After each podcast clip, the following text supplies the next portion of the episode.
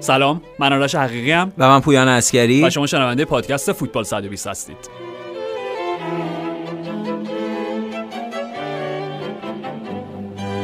پویان خیلی پیش نمیاد که با طرح و برنامه های خلاقانه یوفا و فیفا موافقت بکنیم یا آره, آره. استقبالی ازشون مثل این ایده جدید دو سال یه بار جام جهانی تقریبا 99 درصدشون آره کاملا همون لحظه اول بر رد بکنیم. آره آره. اما نمی‌دونم به استناد کیفیت دو تا بازی نیمه نهایی دیشب و پریشب و وقتی مقایسهشون می‌کنی با بازی دوستانه تا سرحد مرگ کسالت بارو بدون معنای همه این سالها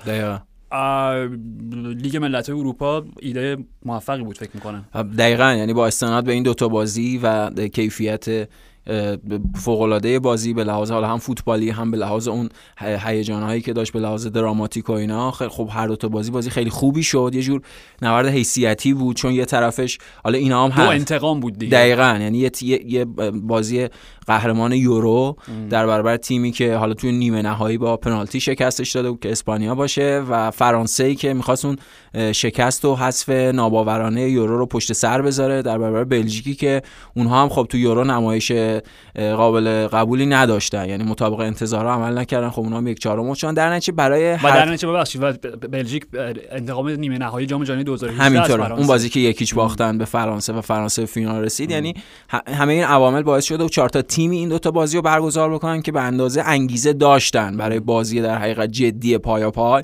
فارغ از همون مدل خیلی فانتزی و غیر جدی بازی های تدارکاتی در طول سالهای گذشته همونطوری که گفتی برای همین دوتا بازی بازی ویژه‌ای شد بازی خیلی خوبی شد. و حالا صحبت می‌کنیم راجع حتما. و اینکه اگر هم قرار باشه بازی های حالا میگم دوستانی یا تدارکاتی معیار معیاری باشه برای سنجش یا ترکیب های مختلف یا بازیکنایی که تازه به اسکواد اضافه شدن خب اگر به قول تو اون جدیت وجود نداشته باشه اصلا هیچ فایده ای نداره. همینطوره. ولی تو این دوتا بازی وقتی نگاه می‌کردی یعنی برای خود مربی و تیم ها چون چیزی به دستش نمیده. چیزی اصلا متوجه نمیشه. همینطوره. یعنی مثلا یه مثال سادهش اینه که آرش خب فرانسه تقریبا از بازی با سوئیس توی یورو تصمیم گرفت که بازی با سه دفاع رو تجربه بکنه. طبیعتا جا جای خوبی هم بودش. آره، خیلی آره. خب حالا بجا بود اون.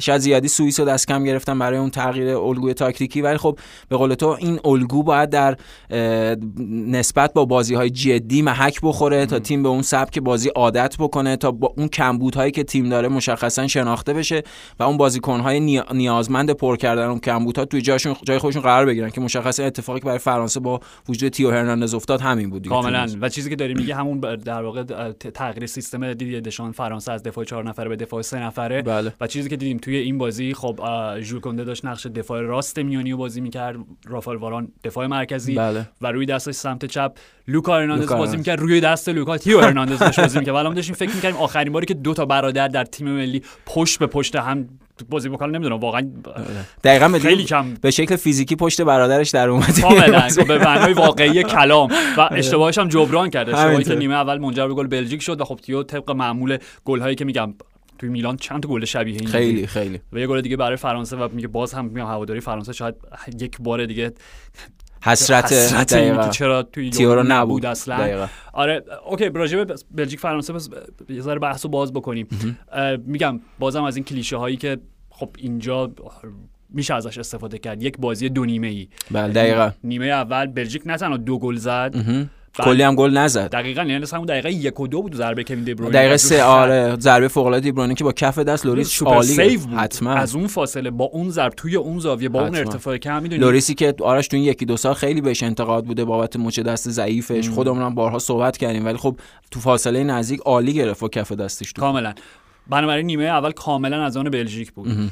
و خب تو دیدی لوکاکو گل لوکاکویشو زد یعنی اون نیم چرخایی که حتی اینجا دیگه لازم نبود که تنه‌ای به تنه‌ی مدافع حریف بزنه و اصلا لمس تو لمس اولی داشته باشه تا اولی داشته باشه. صرفا چرخید. آره با اون شبه دامی که اومد عملا پشت سر گذاشت لوکا هرناندز و بازی بازی یعنی اینطور به نظر می‌رسید همونطور که حالا گفتی بازی بلژیک و نیمه اول فرانسه کماکان معذبه توی این سبک جدید با سه دفاع بازی کردن. می‌دیدیم اون در حقیقت اتصال مناسب بین خط وسط شاید با خط بالا به وجود نمیاد. شاید مثلا لوکا هرناندز گزینه مناسبی برای بازی به عنوان مهره چپ تو دفاع سه نفره. احتمالاً اگر کیمپمبه بود شاید شاید اون بازی کنه آره. چون به هر حال وقتی شما با سه دفاع بازی می‌کنید طبیعتا باید ابزارش هم داشته باشید یعنی سه تا دفاعتون باید به لحاظ اون اشتباهات دفاعی ضریب اطمینانشون بالا باشه بازیکن قابل اعتمادی باشه. باشه. ولی خب شاید پویان یه ایده هم این باشه. یعنی اینکه تو وقتی که اوکی wing back چپت که مشخصه. تئو هرناندز عملا بله. wingerه خب؟ بله. ولی وقتی wing back راست بنجامین پاوار که بارها صحبت کردیم که به ذات مدافع مرکزیه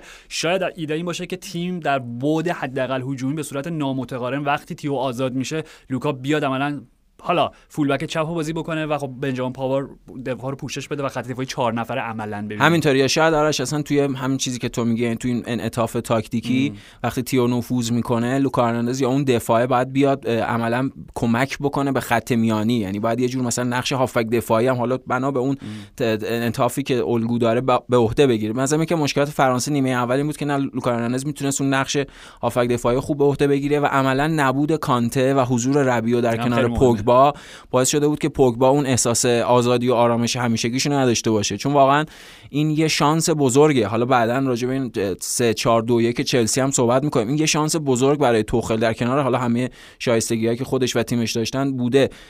هست. ولی این یه شانس بزرگه که اونا کانتر رو داشتن. یعنی کانته اون هافبکیه که تا حد زیادی این اطمینان به شما میده که با الگوی تاکتیکی دقیقا 3 4 2 1 بازی کنین. چون عملا جای دو سه تا بازیکن داره. اون دقیقاً جای دو نفر بازی می‌کنه. دقیقاً. و خب نبود کانته و بازی ربیو باعث شد که پوگبا سردرگم باشه نیمه اول. عملا می‌دیدیم وقتی پوگبا سردرگمه بازی فرانسه از وسط شک نمی‌گرفت. احساس میگری پوگبا کنار فردو داری می‌بینی دقیقاً. دقیقاً اون کابوس یونایتدیا داره برای طرفداران فرانسه تکرار میشه. ولی خب خوش شانس بود فرانسه که نیمه اول یعنی اون فشاری که بلژیک داشت می آورد توأم شد با اواخر نیمه اول چون اگه بازی بیشتر ادامه پیدا می‌کرد می‌دیدی فرانسه به لحاظ روحی روانی اصلا انگار اون اطمینان رو از دست داده. بازی بود که بلژیک خیلی داشت فشار می آورد دو تا گل سریع اتفاق افتاد. هم گل کاراسکو هم گل لوکاکو به فاصله 3 4 دقیقه بود و حملات بعدی بلژیک می‌تونست معنیش این باشه که فرانسه گل های بیشتری بخوره که خب نیمه اول به پایان دقیقاً بهترین زمان توی رختکن بودن. همینطور و پویا نیمه دوم حالا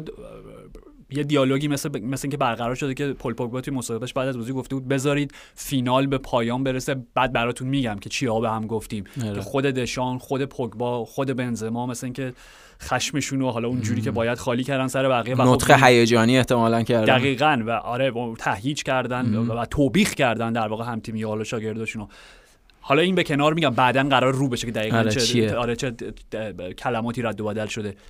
ولی من می‌خوام راجع به کلیان امباپه صحبت بکنیم. به واسطه تمام این اتفاقاتی که تو این یک هفته اخیر افتاد مصاحبه خودش با اکیپ مصاحبهش با امتی اسپورت با ژروم روتن که من گفتم ژروم روتن چه فوتبالیستی بود حیف آره، آره. به حال. و بعد مصاحبه مادرش که کاملا در تضاد کامل بودن یعنی با هم دیگه یعنی امباپه اونجوری که گفت من ماها قبل از بسته شدن پنجره نقل و انتقالات تابستونی درخواست دادم که منو بفروشین که هم آره. خودتون درآمدی داشته باشین. هم من دیگه نمی‌خوام اینجا باشم. اصلا ربطی به قضیه اومدن لیونل مسی و اینا نداره و مادرش فرداش گفت ما با لئوناردو داریم مذاکره می‌کنیم و خوب پیش چیزی مشخص نیست داره یه ذره میگم اوکی میگم راجع به این بیشتر صحبت می‌کنیم ولی وقتی نمایش کلیان امباپه رو توی نیمه دوم مقابل بلژیک می‌بینی تنها چیزی که من می‌خوام بگم اینه که کاش فقط با پا حرف بزنی. چون چنین استعداد فوتبالی پویان. آره من نمی‌دونم واقعا دستم در رفت. چند تا تک به تک رد کرد. چند تا یک به یک و دریبل زد دو به یک و دریبل زد. می‌دونی؟ و تاثیرش توی بازی. یه پاس گل 100 درصد گریزمن داد. گریزمن من نفهمیدم با توپ دقیقاً چیکار کرد. آره. یک یک پا دو پا زد و توپ رفت بیرون. از یه دقیقاً فاصله نزدیک به دروازه. کاملا. پاس گل به بنزما داد.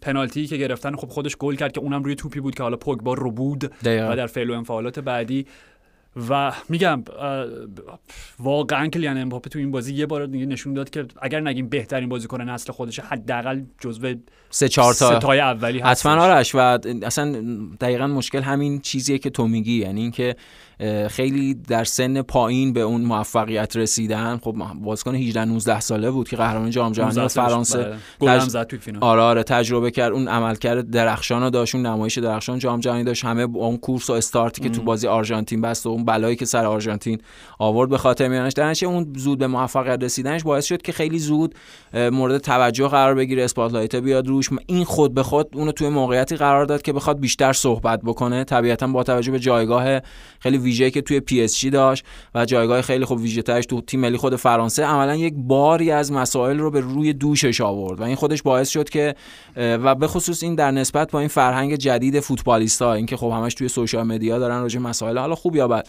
به حال اظهار نظر می‌کنن یعنی این یه نسل جدیده با فرهنگ متناسب با خودش همه چی تغییر کرده. ولی واقعیت اینه اون هر وقت که یه خورده خودش رو از این فضا دور کرده یا حداقل سعی کرده فوتبال بازی بکنه خارج از این فشارهایی که روش اینا می‌بینیم واقعا چه بازیکن درجه که دیشبم بهترین بازیکن زمین بود. یعنی وقتی که نیمه دوم دقیقا امباپه راه افتاد می‌بینیم فرانسه هم داره فوق العاده بازی می‌کنه.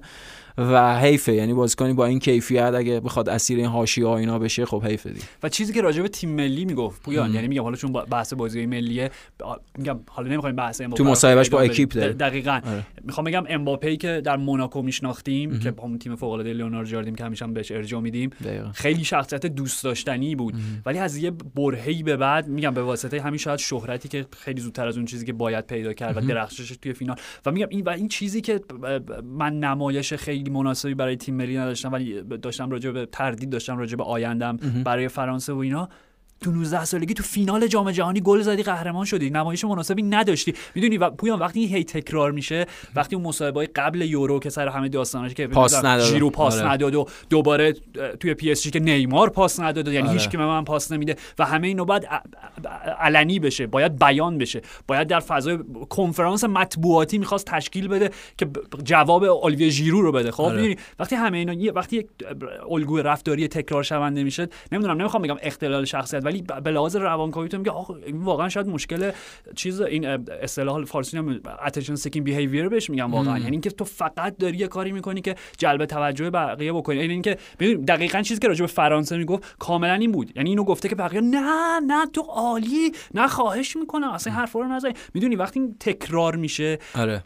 در هم بود باشگاهی و هم بود ملیش یه ذره نگران کننده است. به خاطر اینکه کیلیان امباپه تازه توی مرحله دوم زندگی درسته. حالا آرش بحث باشگاهش متفاوته چون مشخص شده با توجه به حرفای خودش عمل کردش واکنشایی که داره مشخصه که راضی نیست از حضور در PSG. یعنی راضی نیست معنیش این نیست که فقط انتقادی باشه. هم توی خودش گفته دوست داره بره یه جا دیگه یه فضای دیگه رو تجربه مادرید آره اعلام کرده. دقیقاً می‌خواد ستاره اصلی تیمش باشه و از اونور به نظرم تو بحث ملی اون بعد بازی ملی و اینا میگم به خاطر اون در معرض توجه بودنش اون فشار رسانه‌ای که روش هست و حملاتی که به این بازیکن‌ها میشه. یعنی حالا ما یه سویه انتقادی حضور بازیکن‌ها در سوشال مدیا رو داریم میگیم ولی از اون آرش به شکل بیرحمانه‌ای به این ستاره ها خب حالا در عین تمام مزایا و امکاناتی که دارن توی زندگی فوتبالیشون ولی خب به شکل بیرحمانه اینا قضاوت میشن بهشون حمله میشه و اینا خود به خود مجبورن یه گارد دفاعی بگیرن خودشون دفاع بکنن. و عملا خودشون رو توی موقعیتی توی درامی قرار میدن که اصلا لازم نیست. اصلا کاربرد اون حضور تو اون درامه در حقیقت حضور در سوشال مدیا و بحث های حاشیه و به قول تو این همه صحبت کردن نیست. کار اونا چیزی که براشون تعریف شده بازی فوتباله و امباپه نشون میده هر چقدر در اون در حقیقت بحث های حاشیه بحث های رسانه آدمی که خودش با دست خودش برای خودش حواشی و مشکلات به وجود میاره در زمین بازی چقدر تواناست. و بقیه رو گیج می‌کنه؟ همینطوره. ولی اون با اون مصاحبه خودش رو عملا داره خود... گیج می‌کنه. و, و پویان چیزی که میگی اصلا بحث شبکه های اجتماعی و این داستان جدیدن مد شده همه معذرت می‌خوان بابت هر کاری که کردن. از برونو از حالا قبلش کریستیانو رونالدو همه دارن توضیح میدن که راجع من حرف نزنین که دو روز بعدش جدا شد از یوونتوس. آره اوکی؟ آره. برونو پنالتی خراب کردی. بازیکن فوتبال ضربه پنالتی رو از دست داده. آره. عذرخواهی نداره. لئوناردو بونوچی. اخراج شدی. اوکی. عذرخواهی توضیح نداره. 25 خط پاراگراف روی اینستاگرام نوشتن. آره. می‌دونی؟ یعنی دقیقا همینه. همه می‌خوان همه چی رو توضیح بدن. همه می‌خوان همه رو راضی نگه خب این از چیزهاست دیگه. این در حقیقت از مذرات شبکه‌های اجتماعی و سوشال مدیاست عملا بازیکن‌ها توی موقعیتی قرار داده که زیادی دارن صحبت می‌کنن زیادی دارن توضیح میدن و خب بیشتر بازیکن‌ها رو خارج می‌کنه از اون دایره امن روانی دایره امن ذهنی.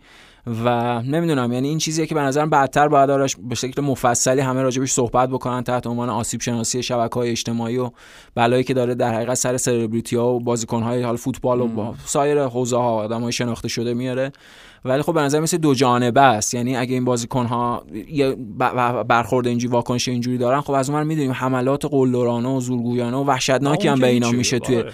شبکه های اجتماعی. در نتیجه باید خود این جریان آسیب شناسی بشه. ولی خب از منظر فوتبالی امباپه نشون داد دیشب چقدر بازیکن فوق العاده و عملکرد درخشانش هم به صورت فردی هم به صورت قرار گرفتنش توی اون همکاری هایی که با خود بنزما داشت. خیلی زودتر از اون چیزی که تصور می‌کردیم اینا به یه هماهنگی فوق العاده با هم دیگه رسیدن. همونطور که گفتی سر گل اول سر گل اول. اول آره نقش امباپه رو دیدیم و اون جوری که در حقیقت بنزما بین سه چهار دفاع بلژیک اونا رو مشغول کرد و گل زد و حالا توی قسمت بعدی درباره ضعف دفاع بلژیک هم صحبت می‌کنیم. یعنی همون چیزی که شما وقتی الگوی تاکتیکی سه دفاعه دارید عملا با این دفاع همه افت کرده. افت کرده مشخصا فرتونگن و آلدریرل و یک دفاع متوسطی مثل دنایر. اساسا شما ابزار لازم برای بازی با این شکل در حقیقت الگوی تاکتیکی رو ندارید؟ خب راجع بلژیک صحبت بکنیم راجع فرانسه حرف زدیم.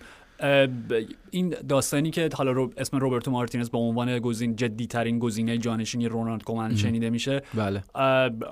پویان درسته که مارتینز در آستانه یه تورنمنت بزرگ دیگه است و فاصله هم نداریم. 14 و 15 ما چقدر مونده؟ دسامبر دیگه عملا. بله بله دسامبر 2022 بله. اوکی. جام جهانی قطر. همین. یعنی به لحاظ منطقی تو میگه خیلی خوب. این تیم یک تورنمنت دیگه شاید با مارتینز داشته باشه. به خاطر اینکه اوکی نظر من راجع روبرتو مارتینز می‌دونی به نظر مربی درجه یکی نیست. ولی دو تا تورنمنت قبلی که حذف شدن هر دوش مقابل قهرمان بوده. یعنی مقابل ایتالیا و مقابل فرانسه جفتش هم یکیچ بوده. می‌دونی؟ یعنی شکست سنگین عجیب و غریبی نبوده. دقیقاً. و جام جهانی 2018 عملکرد قابل قبولی داشتن. یعنی به حال تیم سوم تورنمنت شد. قطعا. یعنی قطعا از یورو بهتر بودن. کاملا. بازی شدم که اومدن انگلیس رو بردن. دو بار انگلیس رو آره. بردن.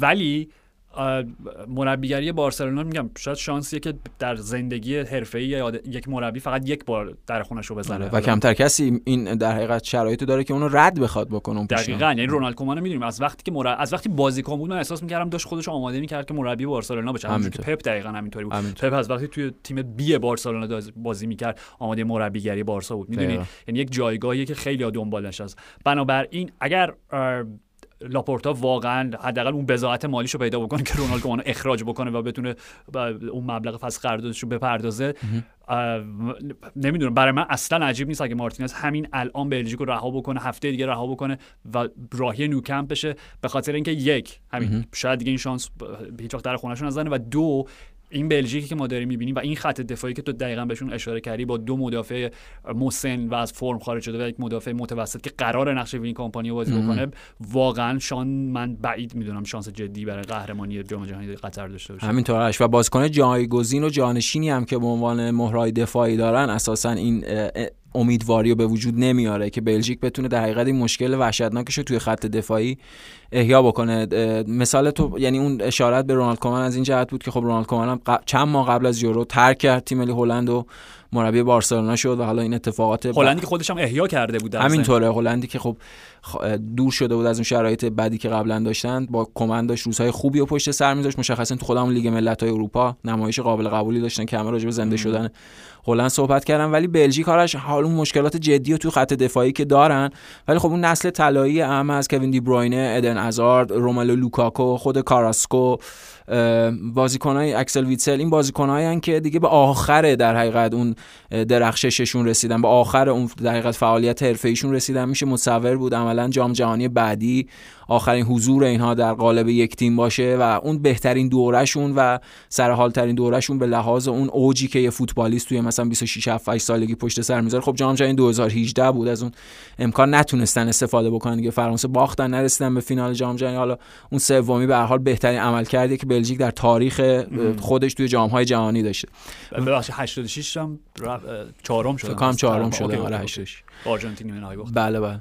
ولی مشکل بلژیک اینه که آرش بازیکن یعنی غیر از خط دفاعی که اشاره کردیم درباره دقیقه آلدویرل و فرتونگن حالا فرتونگن دو سه سال بزرگ یکی دو سال بزرگتر ولی آلدویرل و فرتونگن جفتشون خب خیلی زودتر از اون چیزی که تصور میشه چون به هر حال این ایده وجود داره دفاع بتونن تا 35 6 سالگی خود ونسان کامپانی به عملا تا 36 7 سالگی داشت بازی می‌کرد. تصور می‌شد که اونها اون کیفیت رو داشته باشن. خب الان ببین دفاع بلژیک آلدویرل که داره تو الدحیل قطر بازی می‌کنه. یعنی تفاوت کیفیت بازی در اروپا و در آسیا مشهود مشخص خود به خود روی اون افت بیشترش تاثیر می‌ذاره. دنایر خب همیشه نشون داد یک دفاع متوسط بوده و درباره فرتونگر هم خب میگیم سنش اصلا از اینا بالاتره و دو سه ساله که دیگه اون خاصیت رو نداره.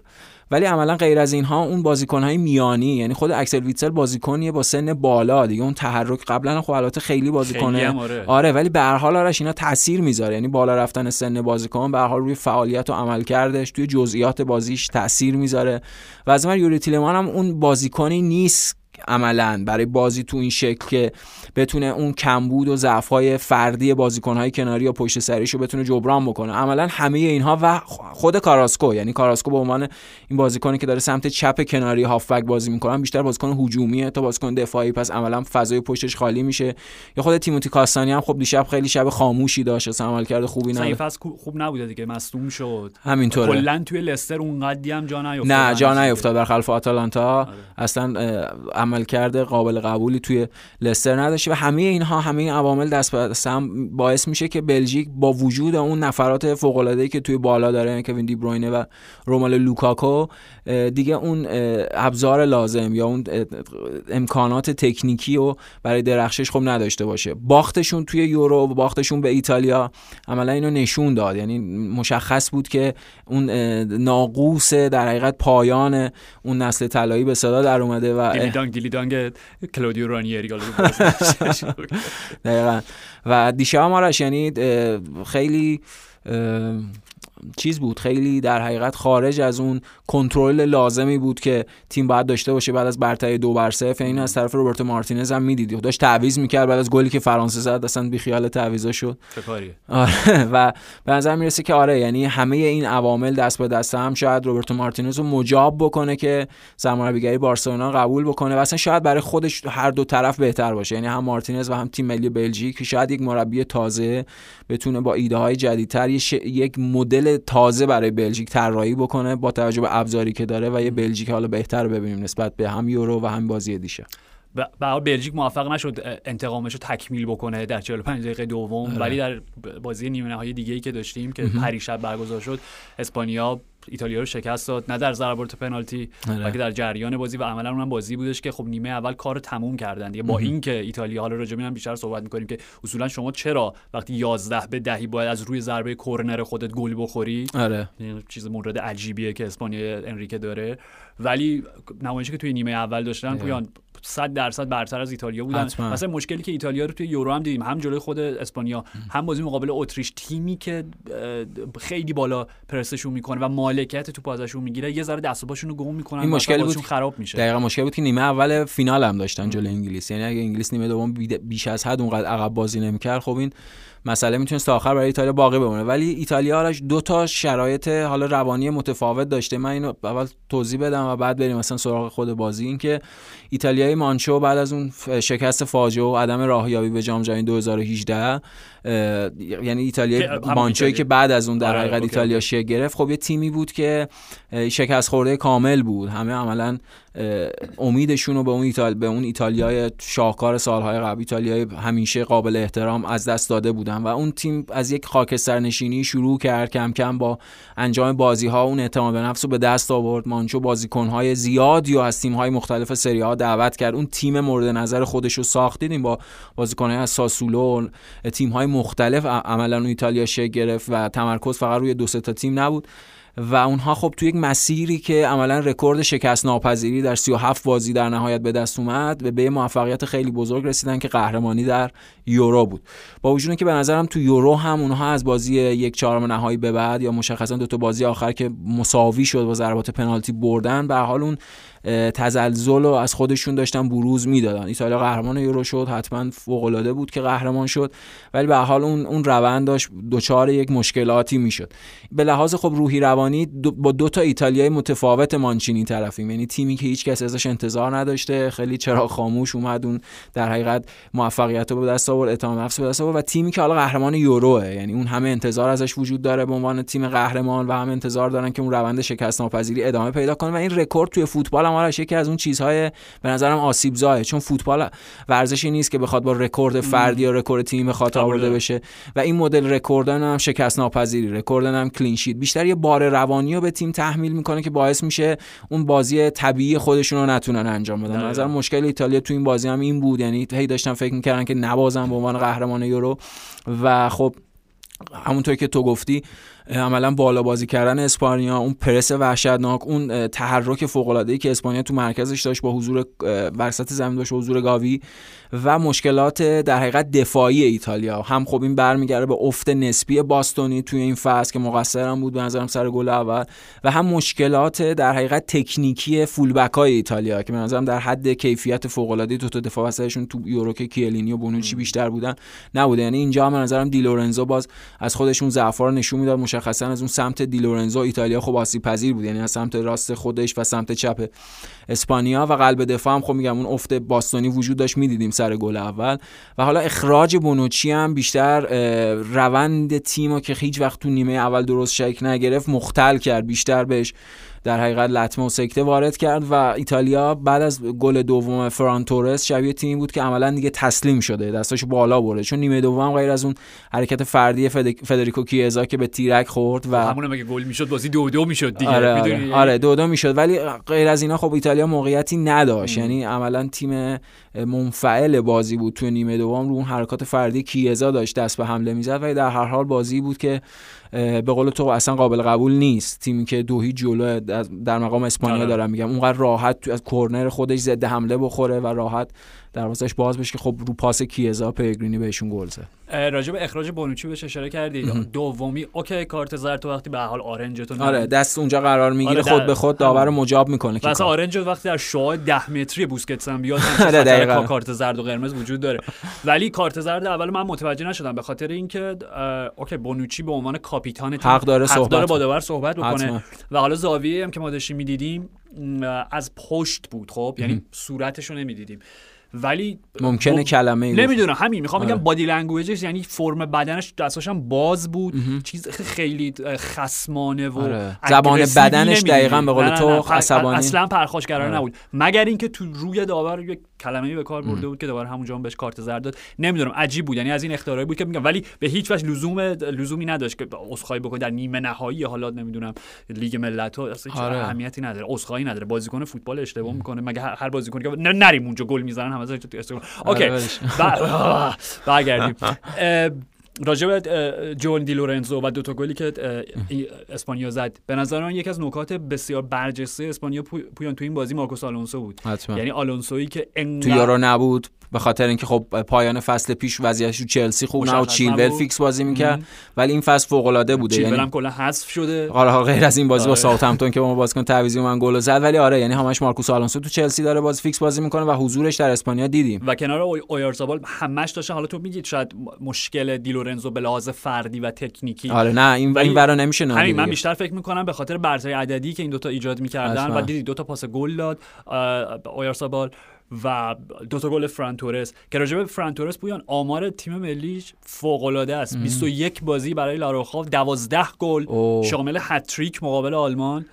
و فقط من درک نمی کنم که چرا تعویض شد دقیقه چند 48 49 آره با پینو. اوکی. من اینو درک نمی‌کنم اگر مصوم اگر مصوم شد تو تو دو سه دقیقه که چیزی ما ندیدیم شاید تنها آره. من ولی وقتی تو مهاجمی که دو تا گل زده رو مقابل تیم ده نفره نیمه دوم به زمین میفرستید آره. فکر کنم آرش ضرب خوردگی داشت. آره چون نشونش هم می‌داد رو نیمکت به حال داشت با پای خودش ولی آخه چهرهش خیلی ناراضی بود وقتی داشت بیرون میاد. شاید به خاطر آره به خاطر ضرب خوردگی چون اصلا به لحاظ تاکتیکی منطقی نیست. اگه می‌خواست تعویضش کنه خب بین دو نیمه این کارو می‌کرد. نه دو سه دقیقه بعد از ورود به نیمه دوم و بماند که ببخشید گرمی پینو خودش اومد و پدیده بود و اونم شانس آورد که اخراج نشد. البته با همینطوره. که به لوکاتلی مانوئل لوکاتلی زد. بله و در ادامه این شگفتی سازی پینو خب گل ایتالیا هم حاصل اشتباه پینو بود. یعنی حاصل اون اشتباه زمانبندی که پاس داد و خب تو ایتالیا توپو گرفت و رفت و گل زد. و آرش به لحاظ حالا این مشکلات دفاعی ایتالیا که صحبت کردیم بعد یه عامل روحی روانی که تو این بازی هم خودش نشون داد صحبت بکنیم. یعنی اون دوناروما. آره. یعنی اون در حقیقت خشم طرفدارای تیم ایتالیا که مشخصا طرفدارای ایسی میلان بودن در اعتراض به دوناروما و ببین من نمی‌دونم. یعنی اصلا مثبت و منفیشو نمی‌دونم. میگم الان وقتی فوتبال باشگاهی کار کردی پیدا کرده که دیگه این مسائل نمی‌دونم در مواجهه با بازی ملی بعد این چیزها رو کنار گذاشت بی‌معنی شده و عملا باشگاه ها طرفدارشون شاید غالب شدن اصلا به طرفدارای فوتبال ملی. من می‌خوام بگم این اجتناب ناپذیره. وقتی یه بازیکنی با باشگاه همچون پیوندی داشته مثل دوناروما و خب بازیکنی بوده که سالهای سال بازیکن اون تیم بوده و وقتی به اوج خلاقیت خودش اوج عملکرد فردیش رسیده اون باشگاه رو ترک می‌کنه اونم توی همچین شرایطی خب قراردادش رو تمدید نمی‌کنه. به نظر این برخوردها از هوادارا طبیعیه اجتناب ناپذیره. یعنی به حال اونا خشم خودشون نشون میدن. حالا شاید انتظار نداشتیم توی بازی ملی اونم توی همچین به حال بازی نیمه نهایی لیگ ملت‌های اروپا. ولی میگم اجتناب ناپذیره کارش نمیشه چیزی بود که خود روبرت مانچینی هم بعد از بازی گفت. خب حالا یه بازی دیگه لزومی نداشت سر نیمه نیمه نهایی حالا این تورنمنت حالا درست آره. نوپا ولی به حال براشون مهم بود آره. دیگه. چون تاثیرش براش گذاشته بود. یعنی تو به مارکوس آلونسو اشاره کردی. بعد از گل اول اون سوتی سلطنتی اصلا وحشتناک بود. یعنی اگه دقیقاً یعنی اگه تو دو دقیقه خب اسپانیا دو هیچ از ایتالیا جلو میافتاد دیگه خیلی سخت می‌شد اون بازی جمع که ببین بحث دوناروما okay به خود الساندرو دل پیرو هم صحبت کرد دیروز راجع به این قضیه تو اس و گفتش خب okay می‌دونم درک می‌کنم هوادارهای میلانو و مشکلی که به دوناروما دارن ولی منطقی تر نیست وقتی پی اس جی سفر می‌کنه به میلان و به سن سیرو همچنین آره یعنی تو اون جایگاه تو اون context چون فرق داره. بعد این گلر شماست که یکی از کلیدی ترین مهره های قهرمانی یورو بوده. سه ماه ازش گذشت از ضربات پنالتی فینال. از نیمه نهایی پویان. می‌دونی؟ به عنوان بهترین بازیکن تورنمنت همچین چیزی عنوانی هم گرفت. به آره. حال خب می‌دونی؟ یعنی اینکه قبول یعنی اینکه این حافظه فوتبال همیشه راجعش صحبت کردیم که یک از یک بازی به بازی دیگه صفر میشه ری ریست میشه. دو سه روزه دیگه هم. آره واقعا یعنی بسته به نمایش آخرین بازی تو داره. ولی آره اینم کاملا درک می‌کنین که تو در جایگاه هوادار میلان مثلا تیفوزی میلان باشی دونارومایی که الان چند سالشه؟ 21 22 سالشه. آره. و مرز 200 بازی برای میلان رد کرد قبل از اینکه از جدا به پی اس جی بره. و یک ببین چند تا دلیل داره. یکی اینکه اصلا همون سال 2017 می‌شد دیگه داستان تمدید قراردادشون. یعنی یکی دو سال بیشتر نگذشته بود از حضورش که میهایلوویچ بهش بازی داد. بله. که مینو رایولا وارد داستان شد. و مینو رایولا شروع به عنوان agent. به عنوان agent آره و شروع کرد این چونه زنی ها برای تمدید قرارداد اینا. از همونجا این خشم هوادار میگم اون بخش بیشتر تیفوزی میلان شروع شد که اگه یاد باشه سری اسکناس تقلبی بله بله رو این رو سرش می در این حد برخوردشون خصمانه بود باش آره. اون قرارداد تمدید شد ولی دومی تمدید نشد و بازم من اینو درک می‌کنم که باور کن اگر دوناروما به یوونتوس می‌رفت هوادار میلان کمتر خشمگین می‌شدن. تا, به پی اس جی. مثل پی اس جی. چون اون در واقع شکل و شمایلی که پی تو این سالا گرفته و بوفون که آره. رفت و برگشت. و عملا همون چیزی که داری میگی یعنی اینکه اگه چند سال گذشته اون اسکناس ها رو گرفتن اینا عملا خب اون کابوس محقق شد دیگه. یعنی اون چیزی که اونها ازش تعویق افتاد ولی همینه آره. یعنی اون چیزی که ازش میترسیدن اون بلایی که میترسیدن سرشون اومد. در نتیجه اون خشمه به اون شکل بروز بازیکنی که می‌تونه اسطوره میلان باشه. همینطوره. مرز بازی مالدینیو پشت سر بذاره. دقیقاً. با توجه سن کمی که وارد شده و به عنوان دروازه‌بان تا سالهای سال می‌تونه عجیب بود. یعنی هم تصمیمش از سوی خود دوناروما و حالا میگم این برخوردها که اجتناب ناپذیره. یعنی توی فوتبال امروز شما نمی‌تونید انتظار آره. داشته باشید که طرفدارای باشگاه تو این شرایط مثلا خویشتنداری پیشه کنن و خشم خودشون رو بروز ندن ولی شاید میگم جاش اینجا نه آره شاید جاش ولی نه آره با نفس قضیه من هیچ مشکلی ندارم. آره. حق میدم بهشون. ولی از منظر خود دوناروما هم پویان به هر تو توی پی اس جی تو می‌بینی قرارداد کیلور ناواس هم تمدید شد. همین تابستون پیش بود فکر می‌کنم. از یه جهت میگم اگر تمدید نمی‌شد تو می‌گفتی خیلی خب نواس سی و نمی‌دونم سه سال سی و چهار سال چه بله بله. خیلی خب یه فصل دیگه بمونن چون اینو تاریخ فوتبال بهمون گفته. دو تا گلر بزرگ دو پادشاه روی اقلیم نگنجن آره دقیقا نهایتش یه فصله. یعنی ارجاعت میدم به بارسلونای تراشتگن و کلودیو براوو کلودیو براوو یه فصل بود تقسیم شد بازی های لیگ بازی های Champions League. بله. و بعدش براوو جدا شد و رفت به هولوگرامی در سیتی شد. چلسی پترچک و تیبو کورتوا یه فصل بود عملا. بله. ولی پترچک جدا شد آرسنال می‌دونی؟ یعنی این منطقی بود اگر تمدید نمی‌کرد. ولی تمدید قرارداد نواس و اینکه دیدیم اول فصل نواس در دروازه بود بیشتر بعد حالا یکی دو تا بازی دوناروما قرار گرفت تو بازی اخیر دوناروما بازی. و و نواس همچنان یکی از بهترین گلرای دنیا واقعا. همینطوره. بدون شک. و پی اس تازه آرئولا هم داره که قرض داده حالا فصلش فولام این فصل هم وستهم اگه اشتباه نکنم. آره, آره و آره یعنی عجیبه دیگه. یعنی به نظر همین.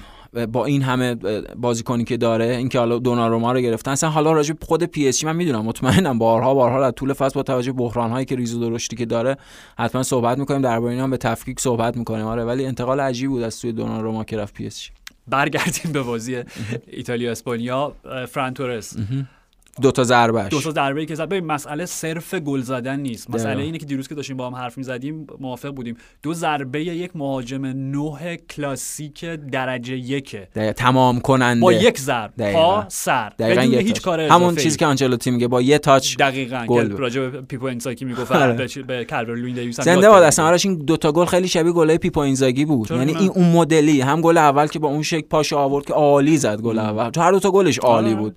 پا رو اون شکلی آورد. رهنمون کرد فقط تو سمت دقیقا. یعنی اون تکنیکو داشت که با اون دقیقا مدل موربی که توپ داشت میومد بتونه پا رو از جایی وارد بکنه که دروازه حالا زاویه درست دقیقا زاویه درست رو بشکنه توپو که وارد دروازه بشه و گل دومش همین بود. یعنی جایگیری مناسب توی توپی که نزدیک براش اومده و دقیقا زاویه مخالف دروازه خیلی شبیه گل خیلی خوب گفتی. خیلی شبیه گل پیپو اینزاگی بود. و اینکه خب دوباره راجع به این صحبت می‌کنیم که آیا سیتی به شماره 9 نه نه نه نه نه نه نه نه قول میدم. حداقل تا سه اپیزود راجع به این داستان حرف نزن ولی آره. واقعا وقتی تو فران تورسو تو این فرم می‌بینی و فرم فصل پیشش که توی خود سیتی بود واقع در چه می‌دونم یک فصل کامل و یه ماه و نیم دو ماه از این فصل خب؟ آره. عملا فوتبال این بازیکن تغییر کرده. میگم فکر می‌کنم یک توافق ضمنی و یک قرار نانوشته بین انریکو و پپ هم وجود داره که همزمان جفتشون تصمیم گرفتن ازش به عنوان شماره 9 آره. چون می‌دونیم وینگر بود. کاملا وینگر بود. همینطوره. و دقیقا در والنسیا. همینطوره. دقیقا از میانه های فصل پیشین تغییر تو شکل بازیش دیدیم مشخصا دیگه این یکی دو ماه ابتدایی این فصل. حالا تو یورو آلوارو موراتا اونجا داشت بازی می‌کرد برای اسپانیا.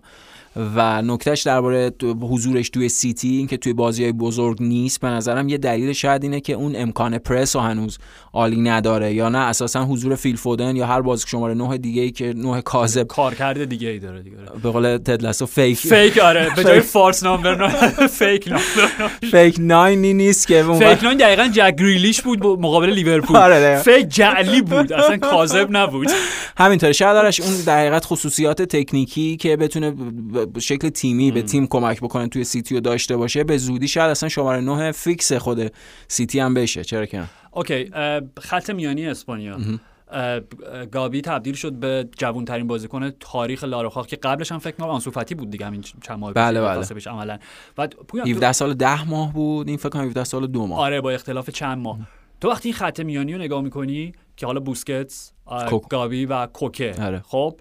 بوسکتس که حالا دیگه سالهای آخرش رو داره طی می‌کنه. کوکه مدت هاست از اون بازیکن درجه که قرار بود ستاره اتلتی باشه. اوف کرده ولی اوکی کار کرده خودشو داره. من می‌خوام بگم گابی در کنار این دوتا بازیکن خب خط میانی بارلا وراتی جورجینیو, جورجینیو رو قورت دادن. آره. یعنی عملا خط میانی برای ایتالیا وجود نداشت. همینطور خب حالا اون به سیستم کلی اسپانیا انریکن برمیگرده.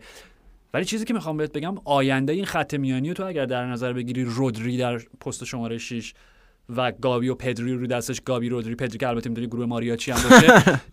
و همینو تو اگه منتقل بکنی حتی به بارسلونا که فرانک دیانگو بذاری میگم یعنی اونقدر اون چیزی که صحبت می‌کنیم راجع به نسل طلایی وجود نداره شاید در اسپانیا راستش بخوای یه ذره که الان بیشتر نداره به وجود پیش میریم. آره همین خود اون نیکو گونزالز خود انسوفاتی وقتی برگرده و این خبر خوبی هم برای بارسلونا و طبیعتا در تمام این سالها دیدیم ارتباط مستقیم بارسا و مادرید وقتی حالشون خوب باشه تیم ملی دست بالاتر رو داره. همینطوره. و آرش در ادامه چیزی که گفتی به نظر باید به اسپانیا یعنی که کردیت بدیم. یعنی بسیار, بسیار. دلیلش اینه که ما توی در طول مسابقات یورو واقعا بدبینانه راجع به اسپانیا صحبت کردیم به خاطر عملکرد خودشون و این چیزی بود که صدقش نسبت به بازیشون. یعنی حالا عملا اسپانیا بازی آخرش بازی فوق العاده ای داشت تو یورو هم بازی که خیلی پای و پای نزدیک با ایتالیا بازی کردن. آره نیمه نهایی و پنالتی به ایتالیا باختن.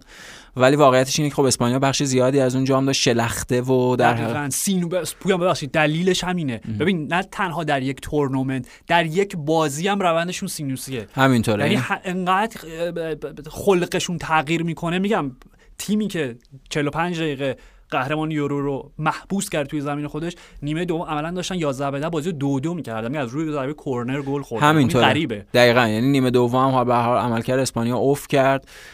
ولی نکته اینه که آرش کم کم اون تیم مدل انریکه داره ساخته میشه. چون انریکه مربی با تمرکز روی اون آیتم های هیجانی روی در حقیقت کار با روحیه و روان بازیکن ها و احتمالا کار کردن با لوئیز انریکه باید خیلی به تیمش خوش بگذره. به خاطر اینکه آدم خوش مشربی آدمی با روحیه در مقطع کوتاه البته فکر می‌کنم از چند سال بیشتر بره. نه به خاطر بارسلونا رو دارم آره. خب اون, اون واقعا اونجا مدیریت اونجا کار سختیه. یعنی عملا باید دیگه خیلی شما شخصیت ویژه‌ای داشته باشی. ولی خب انریکه اسپانیای انریکه داره شکل می‌گیره. آرش همونطور که گفتی بازیکنای جوان. تو دروازه الان مثلا اونای سیمون روز خوبی ده شب خوبی داشت.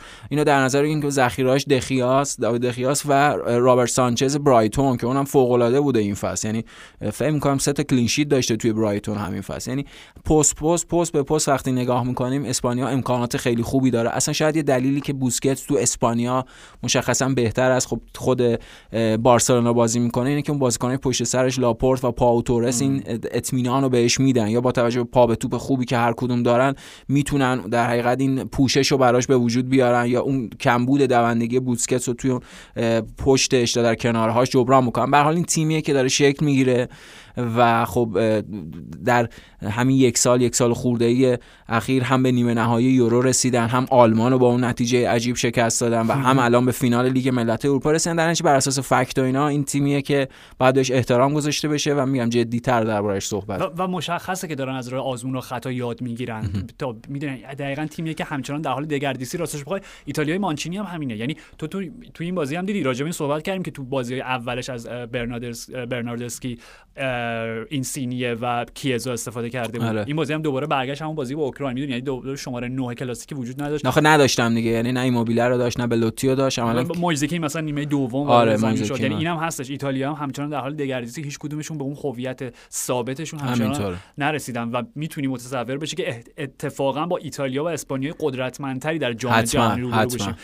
یه نکته فقط راجع به جام جهانی راجع صحبت می‌کنیم. ولی فقط می‌خوام بگم پویان صحبت کردیم راجع به کیفیت این دوتا بازی و اینکه خب قطعا بهتر از بازی دوستانه بود. ولی می‌خوام بگم که یک ویژگی خاصی هم داره این لیگ ملت ها بله. اینه که تو اگر درش پیروز بشی می‌تونی جدی جلوش بدی. بله ما رفتیم جام گرفتیم قهرمان این یه تورنمنت. یک تورنمنت جدید نوپا خیلی هم عالیه و دور گروهی باید بیا اینا. اگه شکست بخوری دقیقا همین روی کردی که ایتالیا که ملت های اروپا دقیقا. نه چیز بود فکر کنم تیتر یک گاتتل اسپورت بود که قهرمان اروپا که همچنان ماییم. آه اوکی. هر جو شما می‌خواید دوست دارید حساب نیست. اصلا الکی دوره دومش می‌دونی؟ میگم خوبه. یعنی اون بار روانی در هر حالت تو می‌تونی یک رویکرد مثبت نیکندیشی نسبت بهش داشته باشی آره خوشبین باشی. حتما. به حال یه برخورد ایتالیایی هم بوده دیگه با همچین موجودی چرا که نه. با توجه به اینکه پویان خب امروز صبح در واقع با امداد امروز بازی آرژانتین و برزیل هم دیدیم که خب آرژانتین به تساوی بدون گل رسید و برزیل چند تا بازی شد پشت سر بردن؟ 9 تا یا 8 تا بازی. تمام بازیاشون دور مقدماتی بردن دیگه. آره، آره. و این بازی هم به مشکل خورده بودن گل خوردن ونزوئلا. رافینیا وارد شد. رافینیایی که عالیه. آینده بسیار بسیار درخشانی و این کاری که میگم حالا اون استعدادی که در فرانسه و رن بود فکر می‌کنم که اومد لیدز بازیکن بسیار مستعدی بود و کاری که بیلسا باش کرد. حتما. پیشرفتی که تو یک سال اخیر داشته دقیقاً. یعنی رافینیا اومد دو تا پاس گل داد. گابریل باربوسا حالا یه پنالتی یه ذره جنجال برانگیز VAR بود. آره. آنتونی آژاکس اومد گلشو زد. بله. آنتونی که تنها طرز درست بیان اسمش با لهجه مادر تونی سوپرانو خواهش می‌کنم. بله. به هر حال میگم فرصت خوبیه حرف من اینه. برای مقایسه. برای مقایسه اروپایی ها و تیم‌های آمریکای جنوبی چون موقعی که یورو بود خب تیم‌های آمریکای جنوبی فعال نبودن به اون شکل. فقط توی اون چیز بودن. اینجا ملت‌های آمریکاشون بودن که آرژانتین قهرمان البته بودن راستش آره. سوالم پس می‌گیرم. آره. کاملا بی ربط بود. همون موقع نه به خاطر اینکه نزدیکتریم. به آره. خاطر اینکه نزدیکتریم. حالا به جام جهانی منظور دقیقاً. یعنی اشاراتم خوب به همین کوپا آمریکا که خب آرژانتین بعد از چه قرن‌ها بعد حالا دهه‌ها بالاخره یه عنوان دیگه بردن با تمام اون نیمه بعد از باتی گل آره. دقیقاً. بعد از 1993 اولین عنوانشون بود حالا اگه طلاهای المپیکو کنار بذاریم. آخرین عنوانشون. آخرین عنوانشون آره آره. دیگه. بنابراین آرژانتین رو داریم که توی فینال خب برزیل رو شکست دادن و جام قهرمانی بالا بردن. برزیل قدرتمند چیچه رو می‌بینیم که عملا فکر کنم اشتباه نمی‌کنم دیگه دو تا بازی رسمی و باخته متاسفانه از منظر برزیل یکیش یک چهارم نیمه یک چهارم جام جهانی بوده و فینال دقیقا کوپا آمریکا بوده و جام نگرفته هنوز چیزی با آره. برزیل. و راجع به ایتالیا صحبت کردیم راجع به اسپانیا صحبت کردیم حالا انگلیس آلمان. آلمان همه این تیم‌ها. نمی‌دونم وقتی الان نگاه می‌کنیم من با برزیلم در حال حاضر. جدی؟ آره آره به خاطر اینکه میگم اون چی میگن؟ یه بار نشد دو بار نشد بار سوم. شاید نمی‌دونم. به هر حال برزیل تیم جالبیه. حالا خود این در حقیقت مشکلات مفا... مسافتی بابت این مسائل کرونا و اینا باعث شده که برزیل این چند وقت اخیر بیشتر با بازیکن خود برزیل بازی بکنه. حالا بازیکن فلامینگو همین گابریل باربوسایی که تو میگی فوروارد فلامینگو یعنی حدی از ناشناختگی درباره بازیکن برزیل. بخشی از بازیکن برزیل وجود داره. خب خیلی کمتر طرفدار فوتبال بازی باشگاهی توی آمریکای جنوبی تماشا می‌کنن. در نتیجه می‌تونه خیلی تیم شگفت انگیزی باشه یا تیم باشه که غافلگیر بکنه شگفت زده بکنه همه رو. ولی نمی‌دونم. من حسم راجع برزیل اینه که توی مقدماتی عالی هن. همه بازی ها رو می‌برن ولی جام جهانی به محض اینکه باز دوباره برای یه تیم تاکتیکی قرار می‌گیرن مثلا اتفاقی که جلوی بلژیک براشون افتاد من فکر می‌کنم شاید شانس کمتر رو داشته باشن. ولی برزیل دیگه یعنی کی می‌تونه برزیل رو دوست نداشته باشه و حت آرژانتینیا؟ و خیلی های دیگه. آره آره. ولی نه آخه برزیل یه جورایی یعنی اون فوتبال برزیلی آرش یه جورایی سینک با ذات فوتبال. در نتیجه دیگه خیلی باید نیاتمون نیات خصمانه ای باشه که برزیلیا. دست من بالا رفت به برزیل و ایران فکر می‌کنم معدود تیمایی که همه بازی‌ها رو توی دور مقدماتی بردن و حتما. اقتدار دارن سود می‌کنن و ایران هم که دیروز آره ایران هم بعد از اون در حقیقت بزنگاه خطرناکی که ممکن بود اصلا به این دور در حقیقت مقدم جام جهانی نرسه خب اون بازیاشو برد در برابر عراق و بحرین بله دور قبل. و اینجا هم سه تا بازی خوب داشتن. حالا جلوتر آرش راجع به ایران صحبت می‌کنیم. بازی کره که چهارشنبه سه شنبه است. آره شاید جمعه اپیزود دو تا اپیزود بعدی. به خاطر هم حالا بازی با کره که یکی از اون مسافهای سنتی بوده همیشه در آسیا بین رقبا و قدرت های مستقیمی مثل ایران و کره جنوبی. اونجا بیشتر صحبت می‌کنیم. ولی به نظرم یه نکته خیلی جالب که تیم اسکوچیچ و خود اسکوچیچ داره اینه که به شدت آرش مربی بازیخونیه یعنی توی اون قابلیت بازیخانی شگفت انگیزه همه این بازی ایران رو وقتی نگاه می‌کنیم اکثرش وقتی نگاه می‌کنیم با یه تعویز بین دو نیمه ایران نیمه دوم متفاوتی داشته و اساسا اون تعویز اسکوچیچ باعث شده که روند و جریان بازی مطابق اون شکل تاکتیکی که خودش از تیم انتظار داره تغییر بکنه. از این نظر به نظرم فوق العاده است. یه جور توفیق اجباری بود از اون اتفاقی که بابت ویلموتس افتاد.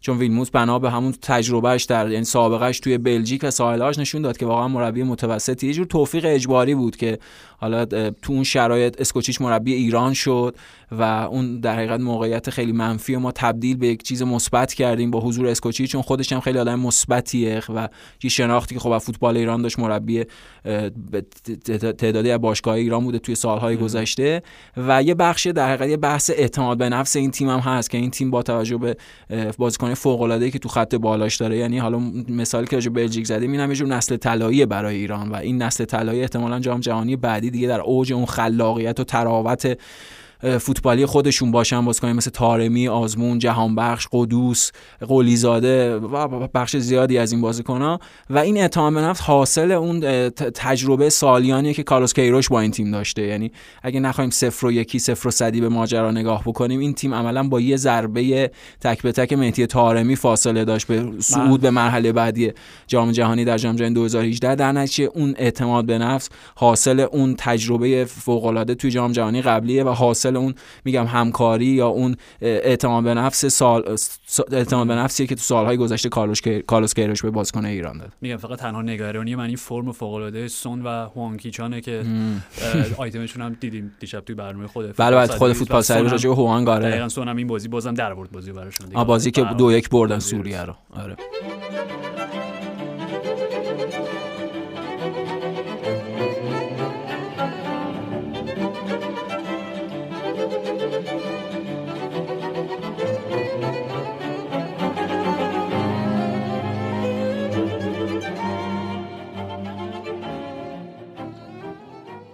و بله. پویان در بخش پایانی اپیزود امروز یه واقعا گپی بزنیم و بزرگداشتی داشته باشیم. به نظرم از برنارد تاپی. حتما. چون اپیزود قبلی وقت نشد فرصتش پیش نیومد. فقط من یه توضیح کوتاه بدم. ببخشید. این از دو جهته. هم بابت اهمیت شخصیت تاپی در تاریخ فوتبال و در حقیقت دستاوردها و چیزهایی که از حال چیزهای منفی که از خودش به جا گذاشته و هم اینکه یه جورایی برنارد تاپی سلفیه یا اون آدمیه بر مدیران بعدی که اومدن حالا به عنوان مثلا شبیه به فلورنتینو پرز یا حالا به عنوان یک مالک ثروتمندی از یک جای دیگه که وارد یه فضایی شد حالا با بلند پروازی و جاه طلبی مثل رومن آبراموویچ و مدیرای بعدی در نتیجه اهمیتش از این جهته. یعنی شاید یکی از اون اولین چهره هایی بود حالا در کنار سیلویو برلوسکونی که مدیر رو یه جور تبدیل به ستاره کرد. یعنی اصلا اون نقش مدیر فقط در به عنوان یک آدم ناشناسه که پشت دوربین ها پشت رسانه ها داره فعالش انجام میده نیست. اتفاقا یه ستاره ایه که اصلا مفهوم ستاره بودن راجع به تیم و بازیکناش از خود اون مدیر شروع میشه. من فقط یه جمله دیگه می‌خواستم اضافه بکنم. برفم می‌خواستم بگم به واسطه اینکه در این هفته درگذشت پس شما ادامه بده. حتما آره.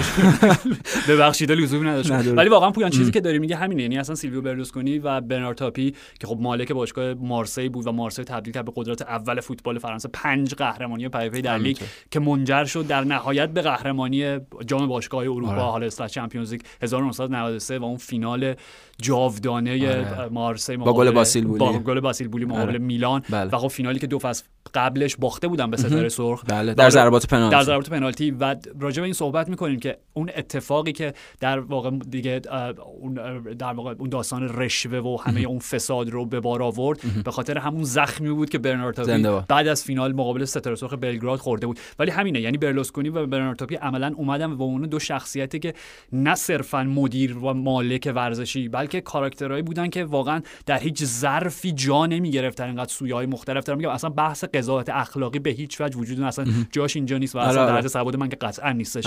ولی می‌خوام بگم به عنوان کاراکتر وقتی برنارد تاپیو در نظر می‌گیرید جدا از باشگاه مارسش تیم دوچرخه سوارش دو بار تور دو فرانس رو فقط برد. بعد از اینکه ممنوع در از که محروم شد از فعالیت های ورزشی رفت وارد وادی سیاست شد وزیر شد همه شو تلویزیونی داشت و و چیزی که دیگه مغز من سوت می‌کشه وقتی راجع به تاپی حرف می‌زنیم اینه که سال 2000 در حالا یه چند تا اجرا بیشتر نبود در تئاتر در یکی از تئاتر آره. مهم فرانسه در پاریس نقش مکمرفی فیلم دیوان از قفس پرید آره. جک نیکلسون رو بازی کرد و با انت... با, با نقدهای بسیار مثبت منتقدین تئاتر فرانسه روبرو شد آره، یعنی این, این از کجا اومده واقعا؟ همینطوره. یعنی یه آدم خیلی ویژه از این نظر که هر توی هر قلمرویی که وارد شده یک رد شخصی خاصی از خودش به جا گذاشته. و آرش همین برلوسکونی و برنارتاپی یه کهن الگو دارن. یه کهن الگویه که در حقیقت توی اون فیلم وال استریت الیور استون مایکل داگلاس نقشش رو بازی می‌کنه با اون دیالوگ معروفی که اصلا دیگه که دیالوگ شناخته شده تاریخ سینما شده. هرس خوبه. طمع خوبه. داره راجع به این صحبت می‌کنه که ما باید حریص باشیم طماع باشیم برای اینکه برنده باشیم. حالا شاید اصلا همه الگوهای برنده بودن در دنیا جدیدم از اونجا شکل گرفته و به وجود اومده. ولی خب اینا کاراکترهایی هستن که توی اواسط دهه 80 آدم های مثلا 40 خورده ساله بودن. هم فکر کنم همون سن بوده برنارد تاپی و آدم هایی بودن که با اون جاه طلبی و بلند پروازیشون هی می‌خواستن اون مرزهای قلمروشون رو گسترده تر بکنن و هی امکانات بیشتری رو به وجود بیارن بابت اون کاری که دارن انجام میدن. حالا ما مشخصا می‌خوایم راجع به فعالیت فوتبالی خود تاپی صحبت بکنیم و موفقیت هایی که به دست آورده با المپیک مارسی همونطور که گفتی 5 دوره پیاپی قهرمان لیگ فرانسه شدن و حالا چون به اون اشاره در به اون سینما کردیم برنارد تاپی با توجه به اون کاراکتر خیلی بلند پرواز با اون ذهن وسواسی که تو اشاره کردی اصلا بخشی از اون در حقیقت رشوه ها یا اون مسائل بدنامی که آره فسادی که به وجود اومد و اونها رو اخراج کردن از فصل بعد چمپیونز لیگ اونها رو اخراج کردن از لیگ فرانسه قهرمانیشون رو ازشون گرفتن. خب از اون ذهن وسواسی اومده که به خاطر اون شکستی که توی فینال 91 داشته می‌خواسته حد حدی از اطمینان برای تیم وجود بیاره که با ذهن آسوده بره فینال 93 رو برگزار کنه. بنا به این خصلت‌ها میگم جاه طلبی بلند پروازی ذهن وسواسی. نبوغی که تبدیل به جنون میشه از دقیقاً دقیقاً و دقیقاً و این ذهن وسواسی هاشون چیزیه که خب معروفه. یعنی این سه ماه قبل از اینکه با میلان بازی بکنن توی فکر می‌کنم یک چهارم نهایی همون فصل 90 91 که در نهایت می‌رسن به فینال جلوی ستاره سرخ بازی می‌کنن ریمون گوتالز میگه هر شب سه ماه قبل از بازی آره مربی باشگاه که با همون مربی بلژیکی هم قهرمانه در حقیقت Champions League شد مارسی. میگه این سه ماه قبل از اون بازی هر شب به من زنگ می‌زنه برنامه تاکتیکی چیه؟ و این خب می‌دونی خیلی شبیه مثلا به اون موقعیت اواخر فیلم Goodfellas رفقای خوب اسکورسیزیه. اون موقعیتی که ری لیوتا داره هی داره به اون در حقیقت خدمتکار خونه زنگ می‌زنه میگه این کار انجام بده. و اصلا می‌خوام بگم این مدلش مدل خ... تاپی و اون مدل خیلی عیاش و خوشمشرب و اون مدل سینمایی قشنگ. دقیقاً این یعنی شبیه که کاراکترهای فیلم های اسکورسیزی بود تاپی و عملا هم با همون نبوغی که تبدیل به جنون شد کار دست خودش داد و با اون زیاده روی برای محافظت از اون پروژهش عملا باعث شد که کلا اون پروژه از بین بره. و با حدی از بدبینی و تردید راجع به دستاوردهای تاپی صحبت بشه. ولی خب می‌دونیم آرش اونا یعنی مارسی فوق العاده ای ساخت. شاید اصلا شروع این تیم های بین المللی حالا غیر از خود میلان و اون کاری که برلوسکونی که شروع این تیم های بین المللی که بازیکنان مختلف از اقصا نقاط جهان دارن. شاید شروعش اصلا با همون المپیک مارسی بود. یعنی یه عملکرد درخشان ابدی پله تو فینال اون مسابقه در برابر میلان. بازی معروف ابدی پله میگن انقدر اون تو اون بازی تحرک داشت دوندگی داشت که اصلا دفاع میلان خسته شده بود کلافه شده بود نمی‌دونستم باید با دفاع میلان خسته شده. همین آره یعنی دقیقاً این دفاع تیم ایتالیا اونم میلان درخشانه حالا سال بعدم دوباره قهرمان شد دقیقاً با کاپلو سال بعد بارسلونا 4 بر 0 شکست دادن. ولی خب اونا تو اون فصلی که آخرش به فینال در حقیقت چمپیونز لیگ رسیدن و بالاخره موفق شدن میلان شکست بدن در شروع فصل دو تا از بهترین بازیکناشون رو فروختن. کریس وادل که خب به شفیلد ونزی رفت و ژان پیر پاپن هم به خود میلان که خب تو همون بازی هم بازی کرد و خیلی جالبه. یعنی به لحاظ اون بازیکن‌های غیر فرانسوی میگیم این شروع تیم بین‌المللی رودی فولر، آلن بوکسیچ، ابدی پله، انزو فرانچسکولی. آره اینا همه که در پرانتز ببخشید عشق زیدان به اون تیم باعث شد که اسم پسرش رو انزو. به خاطر به خاطر انزو فرانچسکولی. دقیقاً دقیقاً. و مربی خیلی خاصی که داشتن ریمون گوتاز که خب تو دهه 70 مربی بلژیک بود بخشی از اون مصاف‌های سن... سنتی بلژیک و هلند مربی بلژیک بود و به حال طرحهای تاکتیکی داشت برای مهار کرایوف. فرانس بکنبایر رو داشتن در یه دوره. زنده باد. یعنی مربی قبل از ریمون گوتازشون فرانس بکنبایر بعد از جام جهانی یعنی در جاه طلبی برنارد تاپی همین بس که انتخاب مربیش برای مارسی مربی تیم قهرمان جام جهانیه. یعنی فرانس بکنبایر بعد از سرمربیگری تیم ملی آلمان بعد از حضور چند ساله‌ای که اونجا داره و تجربه دو تا فینال جام جهانی میره المپیک مارسی که حالا دوره موفقی نداره و ریمون گوتاز جانشینش میشه و اونا با گوتاز به این موفقیت ها می‌رسن. خود اریک فراموش نکنیم اصلا اون مارسی همینطور از مارسی اومده خب خیلی بهش اعتقادی نداشته گوتاز کنارش گذاشته بوده و آرش می‌خواستم بگم در کنار اون بازیکن بین‌المللی اینو فراموش نکنیم مارسی اگه 93 قهرمان اروپا شد سه تا از بازیکن‌های اون تیم اسکلت ب... سه تا از بازیکنان اصلی تیم فاتح جام جهانی 98 فرانسه بودن. فابیان بارتز، مارسل دزایی و دیدی دشان. یعنی اون پس نشون میده اون تیم خیلی تیم خاص و ویژه‌ای بود اون المپیک مارسی که اون خاص بودن اون تیم حاصل جاه طلبی برنارد تاپی بود. حاصل این بود که اون مارسی و اون تیم قدرتمند جنوبی فرانسه رو تبدیل به قهرمان و نکته کنایه آمیزش هم اینه که خود برنارد تاپی زاده پاریسه. و مارسی رو به این جایگاه رسوند و مارسی همچنان تنها تیم فرانسویه که فاتح اروپا همینطور این خیلی کنایه یعنی اون از اون چیزاست که طرفدارای مارسی تا ابد می‌تونن هی طعنه بزنن به طرفدارای پی اس جی دقیقاً. پویان واقعا حالا میگم همه این بحثا و اون محرومیت ها و اون فساده که حالا راجعش صحبت می‌کنیم. یعنی داستانش بودش که خب قبل از چند روز قبل از بازی فینال مقابل میلان اینا با والنسیان بازی داشتن. من توی لیگ فرانسه. توی لیگ فرانسه. من رفتم جدول چک کردم. خب جدول نهایی مارسی با دو امتیاز اختلاف نسبت به پی اس جی و موناکو قهرمان میشه اون فصل. یعنی یعنی چی گفتم؟ یعنی منطقی بود که اگر حالا مارسی اون بازی رو میباخت و اون دوتا میبردن قهرمانی از دست آره آره. حالا میگم تفاضل گل اینا یادم ولی به هر حال خب آره. اتفاقی که میفته اینه که دو تا گزینه داشته جناب برنارد تاپی فقید. آره. یک اینه که به مربیش اطمینان بکنه و بگه این بازی مهرهای کلیدی رو بهشون استراحت بده. حداقل بذار رو نیم که اگه عقب افتادیم بفرستون تو آره آره. اگرم جلو بودیم که هیچی. کاری که همه می‌کنن دیگه تو همچین هر آدمی هر آدم منطقی ذهن سلیمی آره. گزینه اول انتخاب می‌کنه. اما برنارد تافی چون یک آدم بسیار ویژه و خاصی بوده و بابت اینکه پویان میگم اون زخمی که بعد از فینال 91 می‌خوره میگه تازه فهمیدم جام باشگاه اروپا رو فتح کردن چطور ممکنه خب؟ و تنها چیزی که تو ذهنش بوده این بوده که این تاله نحس باعث بشه که چه می‌دونم مهرای اصلیش به قول تو دشان و دزایی و اینا مصدوم بشن و فینال مقابل میلان از دست بده. بنابراین گزینه که استاد انتخاب می‌کنه اینه که رشوه میده به چند تا از بازیکن‌های والنسیا از جمله. از جمله خورخه بروچاگایی که از جام جهانی 90 میشناختیمش. و یک بازیکن دیگه به نام گلاسمن فامیلی شد اسم کوچیکش فکر گلاسمن بود. خب به اینا رشوه میده که ملایم خیلی تکل نزنی خیلی بازی جدی نگیرین اینا. آره. و خود گلاسمن بودی که بعدا میره اعتراف می‌کنه این داستان رو میشه و خب طبیعتا قهرمانی پنجم مارسی می‌گیرن از لیگ یک اخراجشون می‌کنن ولی قهرمانی اروپاشون باقی میمونه. آره چون دخلی به اون نداشته همینطور. و می‌خوام در نهایت این حرفو بزنم پویان.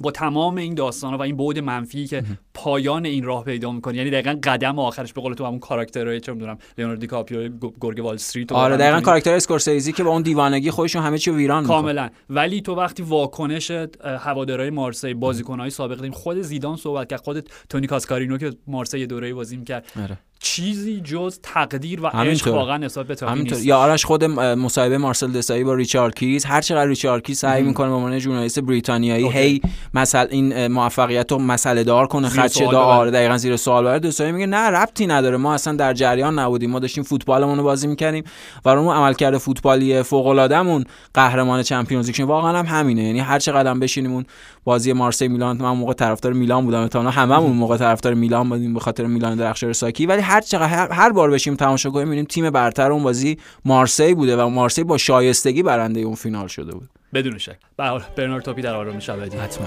مرسی پویان. مرسی مرسی فرشاد و مرسی از شما که شنونده پادکست فوتبال 120 بودید. تا سه شنبه فعلا.